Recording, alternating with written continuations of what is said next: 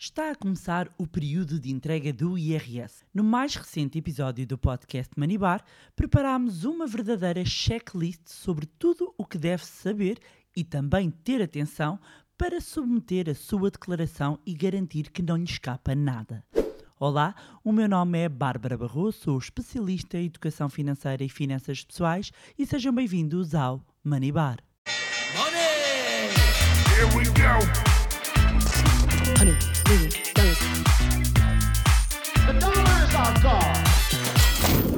Olá, meus amigos, como é que vocês estão? Espero que estejam todos bem, de boa saúde. E hoje vamos falar de IRS, mais especificamente sobre a entrega da declaração de rendimentos referente ao ano de 2022 e cuja entrega vai começar muito em breve. Aliás, se calhar quando ouvir este episódio já arrancou o período da entrega do IRS. Antes de mais, aproveitar para indicar a todas as pessoas que nos têm enviado mensagens, um, quer através das redes sociais, e-mail, muita gente a perguntar sobre a formação, sobre o nosso curso do Zero à Liberdade Financeira e que já ajudou a vida de várias pessoas a serem transformadas. Para quem quiser saber mais informações, eu vou deixar o link na descrição deste episódio para se inscreverem na lista de espera e serem os primeiros a receberem informações sobre esta formação do Money Lab. Ora bem, vamos então ao nosso tema de hoje, a entrega do IRS. E eu preparei uma verdadeira checklist com tudo aquilo que precisa saber para garantir que não existem sobressaltos nesta altura do ano, nomeadamente com a entrega da declaração de IRS.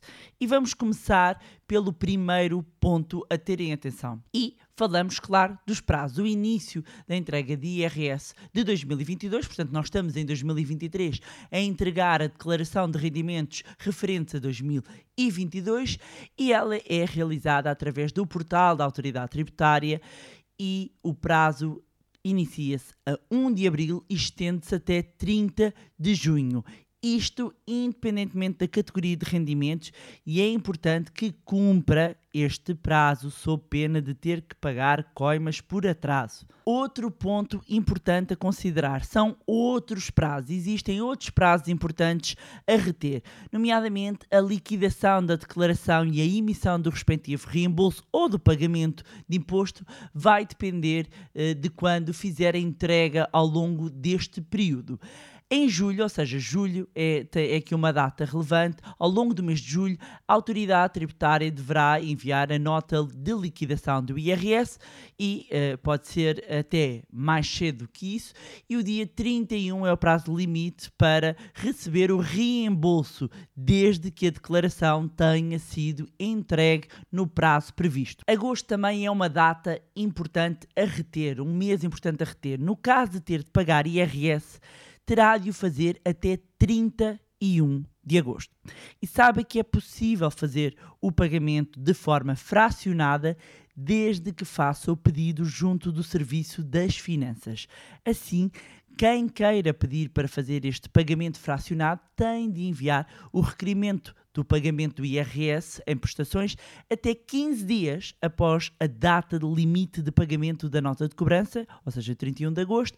Isto significa que tem até dia 15 de setembro para solicitar o pagamento um, de forma fracionada. Outro ponto a ter atenção é relativamente aos atrasos na entrega do IRS.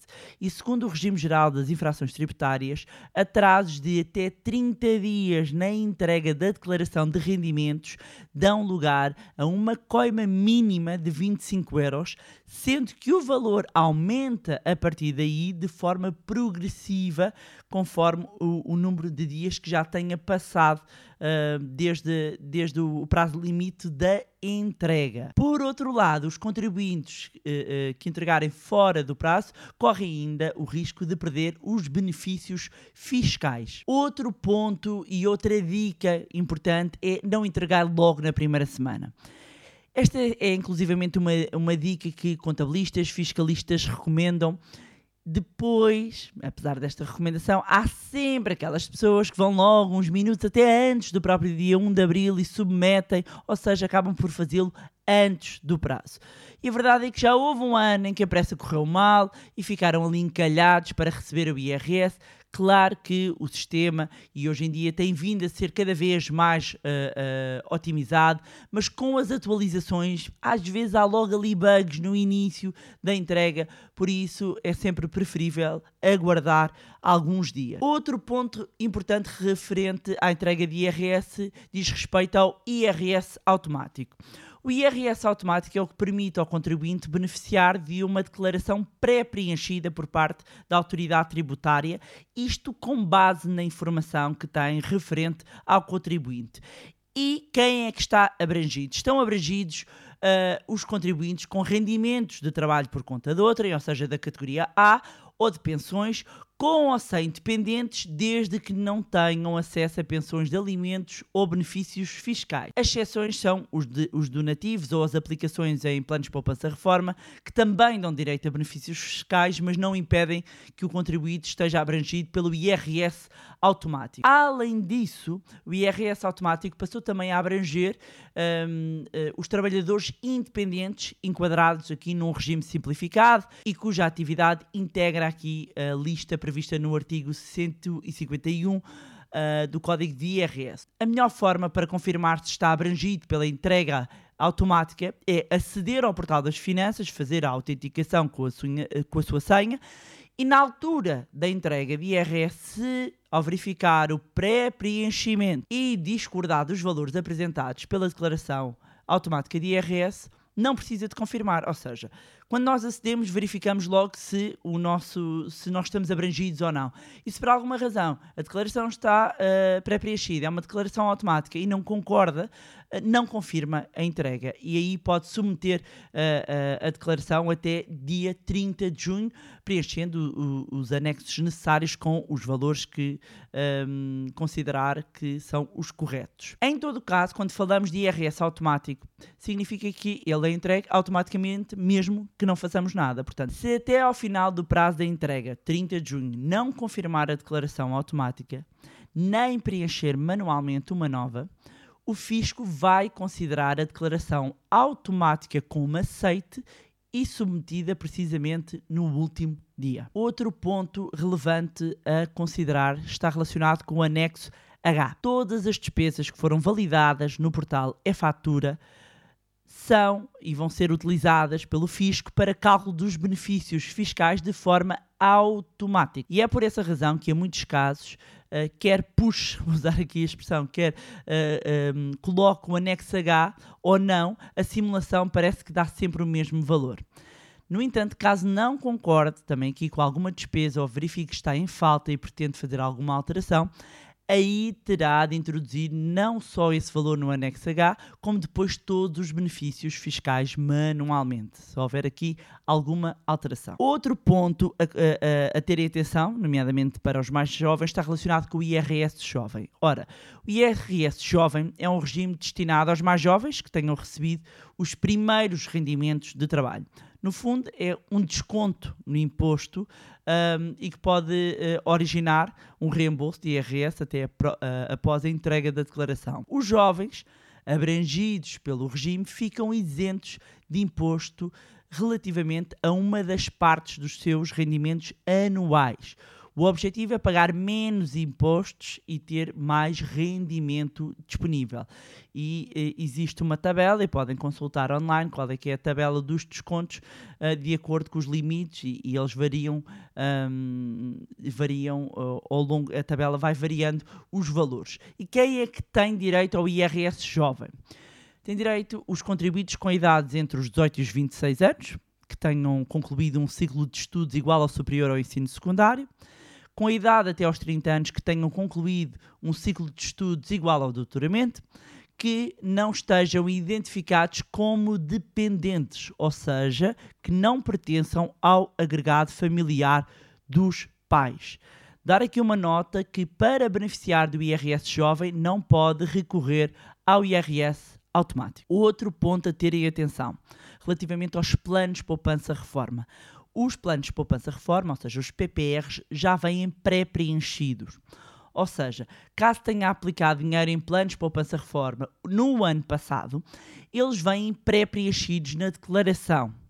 pelo que, se alguém quiser seguir uma estratégia que não só falei aqui noutros episódios, como tenho vindo a mencionar também aos alunos, ah, ou seja, não quiser usufruir o benefício fiscal de um dos PPRs, ahm, então o que tem a fazer é ir retirar essa linha. Vamos imaginar que tem dois PPRs, um deles não quer de- declarar, então tem de retirar ahm, esse PPR da sua declaração.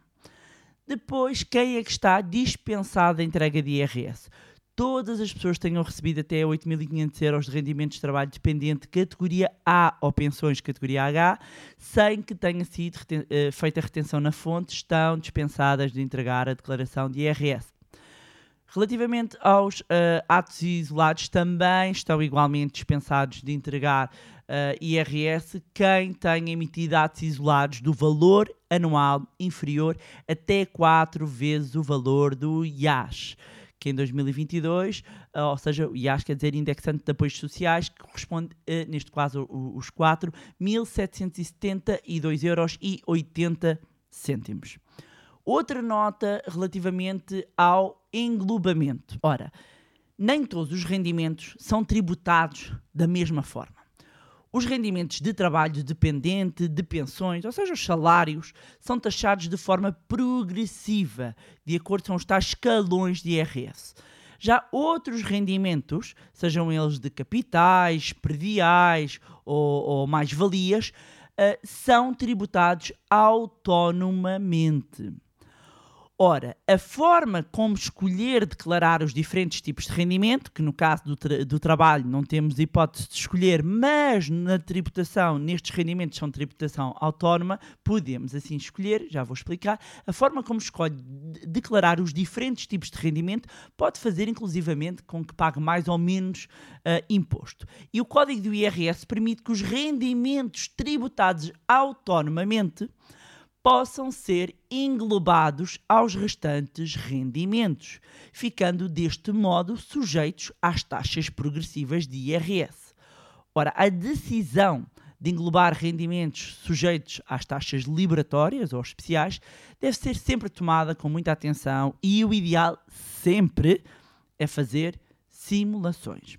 Em todo caso, há, há algumas situações em que pode compensar. Uma delas, eh, caso tenha eh, baixos rendimentos, ou seja, uma das situações em que o englobamento do IRS acaba por poder trazer vantagens é se tiver rendimentos mais baixos e de acordo com, com as tabelas referentes a 2022. Se tiver um rendimento coletável até 15.216, pagará uma taxa de IRS, depois progressiva, de até 26,5%, que é inferior à taxa liberatória de 28%.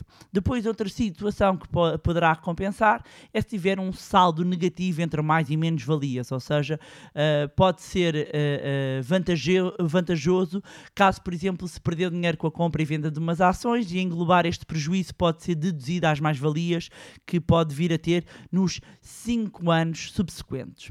Deixar aqui uma nota de alerta muito importante, que se optar pelo englobamento de rendimentos de capitais, tem de solicitar a declaração junto das entidades bancárias, corretoras, sociedades de corretagem. Não esquecer de o fazer com tempo. Depois, outro ponto fundamental que acaba por estar relacionado com este é fazer sempre uma simulação. E uma simulação também ah, nomeadamente para quem está em casal, se eh, compensa mais a entrega conjunta ou separada. Tanto os casais em união de facto como os casados têm a possibilidade de entregar o IRS em conjunto ou em separado.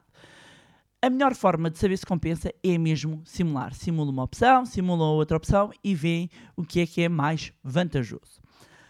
Relativamente à declaração de substituição, também é um ponto importante. Dentro do prazo da entrega eh, que está a decorrer a entrega da declaração de IRS, pode sempre ent- entregar uma declaração de substituição sem qualquer penalização, imaginando que detecta um, um erro ah, ah, na, na declaração passado algum tempo, ainda dentro do prazo, pode submeter uma declaração ah, de substituição. Outro ponto também importante de referir: o IRS dos filhos com os pais.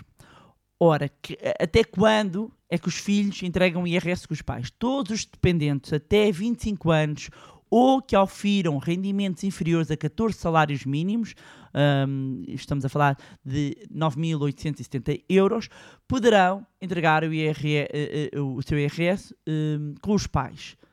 Até, a, a, até este montante e até esta idade. A partir daí, a partir daí, deixam de estar dentro do agregado familiar dos pais e passam a ter de fazer a entrega de IRS sozinhos. Por fim, relativamente ao NIB, ao IBAN, deixar aqui uma nota, verifique sempre o NIB e o IBAN da sua conta se está correto, de forma a garantir que se tem direito a reembolso, que ele será feito para a conta certa. E pronto, era isto que tinha para vos trazer em mais um magnífico episódio do podcast Money Bar. Um, dizer-vos que um, subscrevam a nossa newsletter do Money Lab, porque estamos aí a preparar uh, novidades e para se manterem a par de todas as novidades.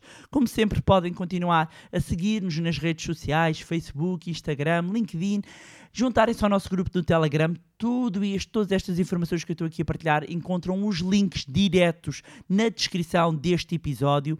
Mais uma vez, não se esqueçam de subscrever o podcast através da plataforma que estiverem a ouvir. E se gostaram do conteúdo e acham que vai ser útil a outras pessoas, partilhem. Quanto a nós, encontramos no próximo Money Bar. Money! Here we go.